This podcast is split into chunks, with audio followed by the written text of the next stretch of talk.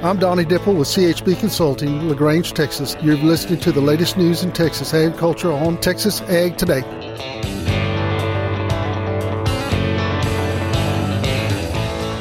Welcome to Texas Ag Today, a daily look at the latest news in Texas agriculture.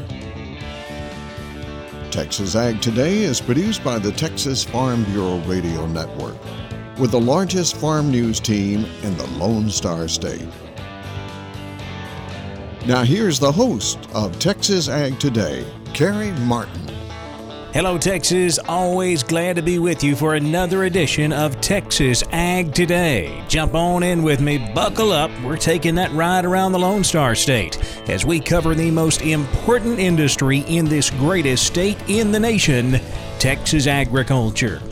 In the news today, the Justice Department and USDA are teaming up to address anti-competitive practices in the meatpacking industry.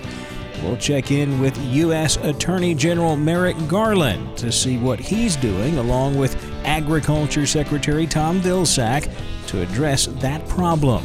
That story coming up to kick off today's show. My name is Kerry Martin. I'm your host, along with the largest and most experienced farm news team in the Lone Star State.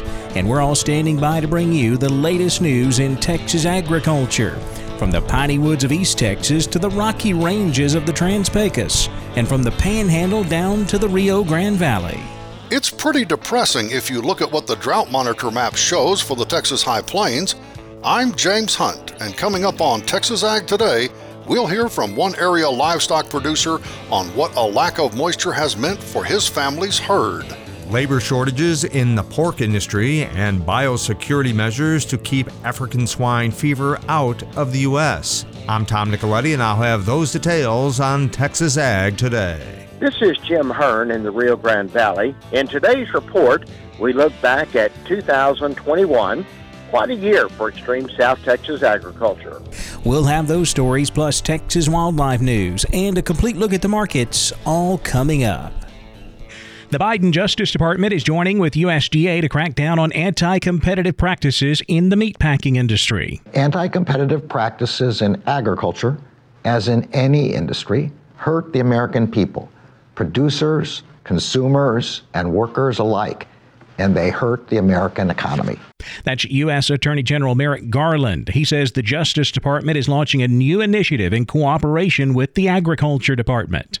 This will include the launch of a centralized, accessible portal, a one-stop shop, to report complaints of potential violations of our competition laws, including the Sherman and the Clayton Act, as well as the Packers and Stockyards Act.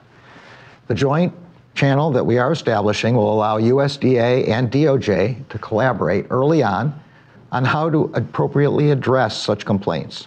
Garland says whistleblowers will be protected under the new employee and contractor anti-retaliation protections passed by Congress in 2020.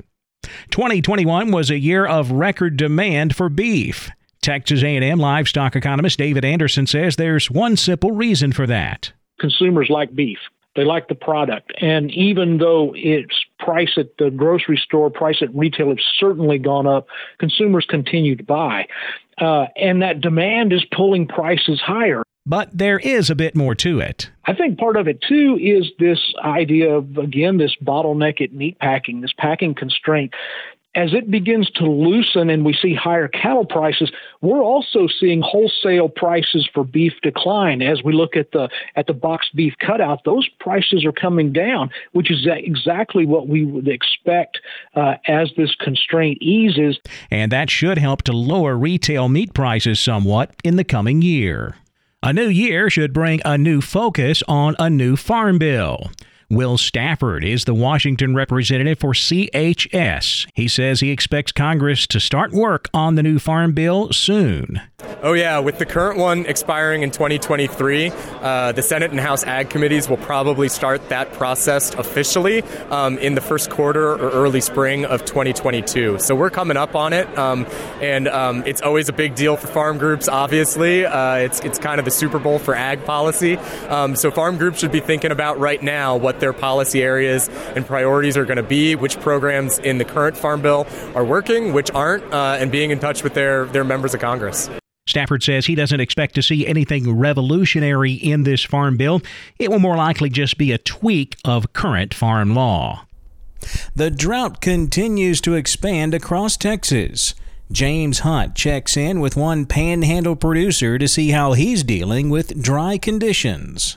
Greg Glover and his family maintain a cow-calf operation in the western Texas panhandle where, with our long dry spell taking its toll, the wheat they planted for their cattle is running short, and they've been forced to sell some of their yearlings a bit early. But they still have plenty of cattle left to provide for, and as he strategizes, Glover is thinking that in a few weeks or so, if our recent trend of warmer than normal wintertime temperatures holds up, they might be looking for a good stretch of time to do some irrigating. Maybe a window of 7 to 10 days where we can water some wheat and maybe hopefully perk it up where we want to grow some, and maybe we can put some cows on some wheat. But right now we are supplementing with liquid feed and just what we call cake cattle cubes. With the exception of some good rains last spring, the panhandle has been very dry for more than a year now, and Glover says it's been necessary to do some herd reduction. In the last 12 months, we've trimmed down our cow herd. You know, if they've lost a calf or they've gotten older, that's the nature of life. You know, in years past, if they had some teeth, we'd give it another round, try to get one more calf out of them. And this go-around, in the last 12 months, we've been pretty aggressive as far as culling and getting rid of some. And on top of the weather issues, like everyone else in agriculture, Glover and his family are dealing with input pressures.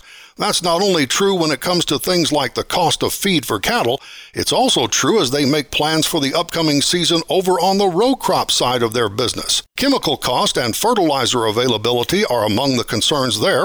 We'll hear more from Glover in our next report as we talk about making decisions on how to divvy up acres. I'm James Hunt on the Texas Farm Bureau Radio Network. Labor shortages are affecting all of agriculture, including the pork industry. Tom Nicoletti has the story. My guest today is Nick Giordano. He is Vice President for Global Government Affairs with the National Pork Producers Council. Nick, while you're in Washington tracking issues for the pork industry, one of those that you are currently looking at, of course, sweeping the industry along with other sectors of the United States, of course, is the labor shortage. Talk about that. Well, we've got a severe labor shortage, both on farm and in our packing plants. This is top issue for National Pork Producers Council. We've been working this hard for years. Optimistically, I think there are members of Congress on both sides of the aisle that don't have a problem with what we want, which is basically we want the H-2A program open to us. Right now it's just open for seasonal labor. Well, we're a year-round industry. So we want that program opened year-round with no quotas, no caps. And certainly biosecurity on hog and pig farms is ultimately something that producers need to really take into consideration. Well, they do, and the Pork Board has done a good job of underscoring that message, and of course MPPC does. And, you know, look, the U.S. pork industry leads the world in biosecurity. You think about PRRS and other porcine diseases. You look at where we were 30 years ago and where we are today. But you're right, biosecurity is important, and we got to keep getting better and better. Job number one at MPPC is ASF and keeping it out of the United States of America. That again is Nick Giordano. He is with the National Pork Producers Council. I'm Tom Nicoletti, and this is the Texas Farm Bureau Radio Network. 2021 was a roller coaster year for South Texas agriculture. Jim Hearn takes a look back from the Rio Grande Valley. The top news story of 2021 had to be the Valentine's Day freeze that saw temperatures dip to 21 degrees, the lowest it's been in over 3 decades. The citrus crop had just started to bloom, and experts say 70% of the commercial citrus crop was ruined. I would sure like to see where the other 30% is, because groves that average 20-plus tons of fruit to the acre, well, they've been harvesting maybe 2 tons or less. Well, this comes on a 2020 hurricane called Hanna, which also harvested over 40% of the valley fruit. We needed a good fruit crop in 2021 to kind of heal us, but it didn't happen. Well, the watermelon crop was also destroyed. It was then replanted, and when it came time for the harvest, no labor was available. Some say it was the tough immigration laws. Some say it was unemployment checks and stimulus checks that made it more cost-effective not to work than work. Well, whatever the cause, watermelons ruined in the field because of the labor shortage. The spring sweet onion crop also met the same fate, as many onions were just disc under. Well, heavy rains fell across extreme South Texas in March, April, and May. Some say the wettest three-month period ever. Well, it made field work almost impossible, but did aid in giving valley row crop producers a bumper crop of corn, milo, and cotton. The cotton growers needed this crop because Hurricane Hannah back in 2020 harvested 92% of our valley cotton crop. So 2021 was a rebound year. 2021 was also a great year for valley ranchers. With the heavy spring rains, we saw cattle belly deep in grass, stock tanks were full, and also time to rebuild the herds. Amistad and Falcon Reservoir have been up and down all year, but adequate levels will remain, and that's going to be plenty of water for agriculture and municipal usage. This is Jim Hearn in the Rio Grande Valley, reporting for Texas Ag Today. One of the state's national wildlife refuges is getting bigger. I'm Jessica Domel, and I'll have details coming up on Texas Ag Today. And if you have a horse that's drinking excessive water, there are several things that could cause that. Texas veterinarian Dr. Bob Judd has more on that coming up next, right here on Texas Ag Today.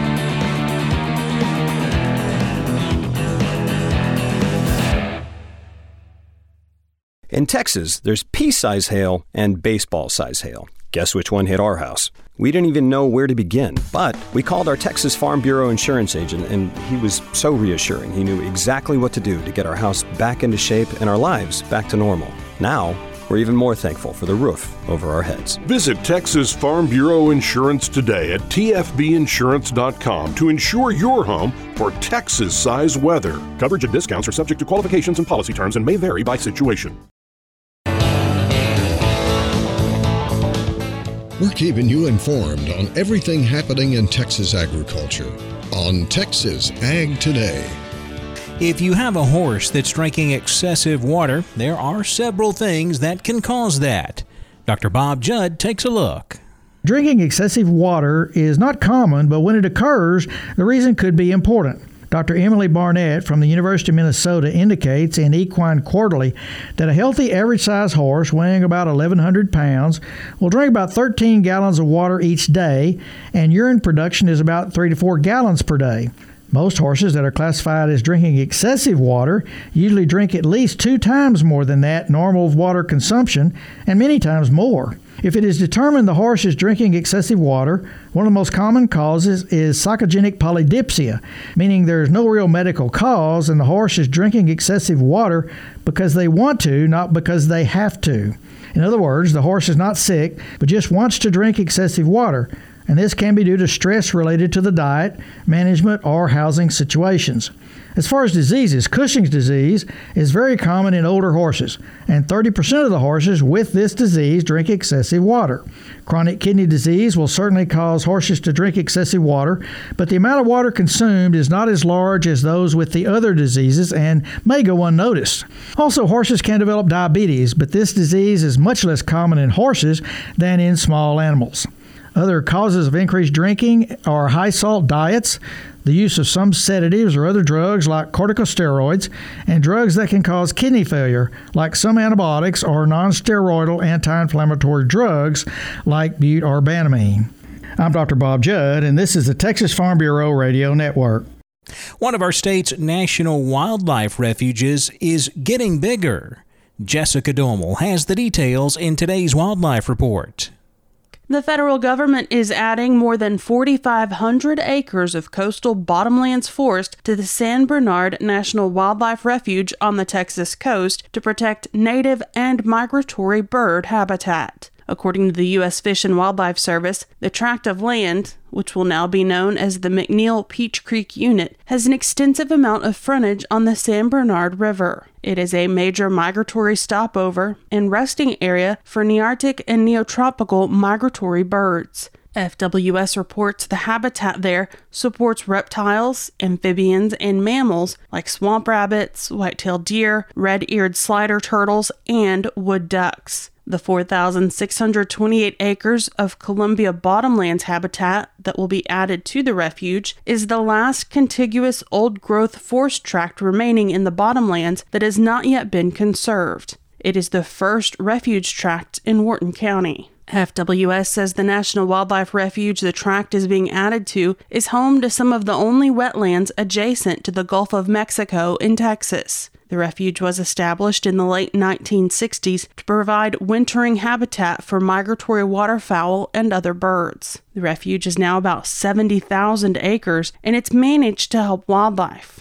But it's more than that. Fish and Wildlife says that people can visit there to watch wildlife, take photos, hunt, fish, and even participate in educational programs. The refuge is located in southern Brazoria and eastern Matagorda counties. It is part of the Texas Mid-Coast Refuge Complex, which also includes Brazoria and Big Boggy refuges. For the Texas Farm Bureau Radio Network, I'm Jessica Domel.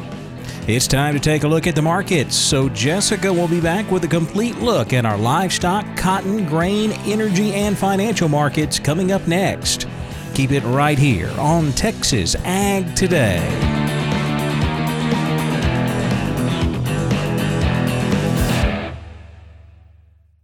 It's been a tough year. As a farmer or rancher, you know life in agriculture is often stressful. Things like the economy, finances, weather, and even a pandemic increase our stress levels and can leave us feeling defeated. With a demanding workload, it seems that there isn't room for the soft stuff, like talking about feelings. Yet, talking about the hard times can be one of the best ways to manage this stress.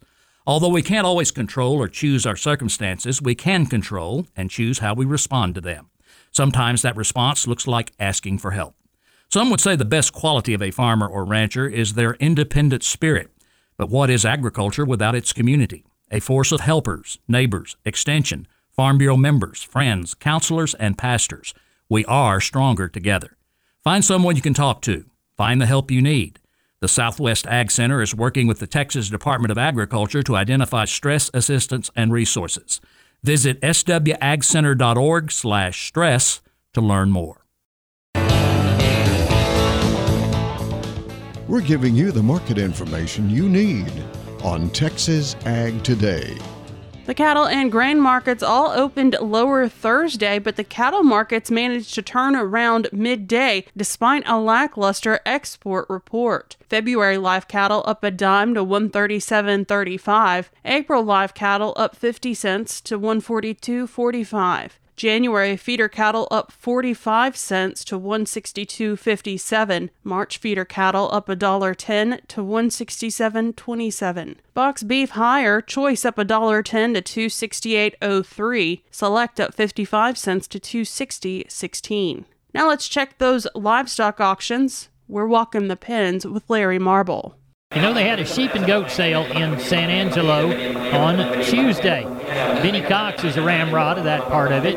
Benny, how did those sheep and goats sell for you? We had 36.73. I'm sure that helped somewhat to keep this market up to snuff. But the slaughtered lambs, they sold from firm to $10 higher. The slaughter ewes, I'll tell you, it's higher than I've ever seen it in my life. We saw some of those ewes ring up over $2.10 a pound. But the kid goats, they sold near steady with very few offers. The slaughter nannies, they sold good. They sell from $170 to $225, mostly $215, $220. Just all kind of fell in that same category there. Slaughter billies, they sell from $220 all the way up to $270. We did have a handful, like I say, those wool lambs, they sell from $320 to $350, but they were lighter weights. Of course, they all went to the ethnic market. On those lighter end of those hair sheep types, some of those that weren't showing as good, maybe whatever, down as low as $3, but up to as high as $436. Those heavier weights, those over 80 pounds, from $260 all the way to $370. Slaughter ewes from $140 to $213, but mostly $180 to $190. Kid goat, $310 to $424, mostly $360 to $390, with some feeders up to as high as $444. Well, what's happening with the cattle sales so far? real light numbers. We don't have hardly any to start with. Jody told me there was a guy sending about 50 cows in. About half of them will have calves on them. There'll be some solid mouth red Angus on them, and then some sure enough black Angus, and we'll try and tear some of those. But other than that, I don't know of any big deals. Look like it'll be pretty light. Tell everybody how to contact you, Beanie. They can call me on my mobile. It's 325-234-4277. The office is the same area code, 653-3371. Or they can always look at the web, which is producersandcargyle.com. We appreciate you. Thank you. Thank you. Texas neighbors, thank you, too, for participating in Walking the Pens, a production of the Texas Farm Bureau Radio Network. I'm your host. My name's Larry Marble. Good day. A strong export report in support from higher pork cutout values and a stronger cash market led lean hogs to close higher on Thursday. February lean hogs up 67 cents to $82.95. April lean hogs up 60 cents to $89.27. January Class 3 milk down 26 cents to $20.40. February Class 3 milk down 72 cents to $21.63 a hundredweight. We saw triple-digit losses in the cotton market Thursday due to a poor export sales report. March cotton down 156 points to 114.72. May cotton down 133 points to 112.28. Corn hovered around $6 all day Thursday. March corn up 1.5 to 603.34. May corn up 1 3/4 to 604.5. September corn was down 1/4 to 567.25. March hard red wheat down 18.5 to 768.5. May hard red wheat down 18 to 770.5. July hard red wheat down 16.5 to 770.5. January soybeans were down 7 to 13.77.25. February natural gas down a penny Thursday to 3.86. March natural gas up a penny to 3.71. February crude oil up $1.87 to $79.72. March crude oil up $1.64 to $79.11. The Dow was down 116 points to 36,290. The S&P 500 up 4 to 4,704. The NASDAQ was up 20 points to 15,120. Well, that wraps up our look at the markets, and that wraps up this edition of Texas Ag Today. Remember, we'll be right here next time to bring you the latest news in Texas agriculture. I'm Jessica Domel, and I hope to see you then. Thanks for listening to Texas Ag Today. Be sure to subscribe to our podcast on Apple Podcasts, Google Podcasts, or Spotify. For more Texas Ag news and information, check out our website at texasfarmbureau.org or tfbradio.com. Texas Ag Today is a production of the Texas Farm Bureau Radio Network.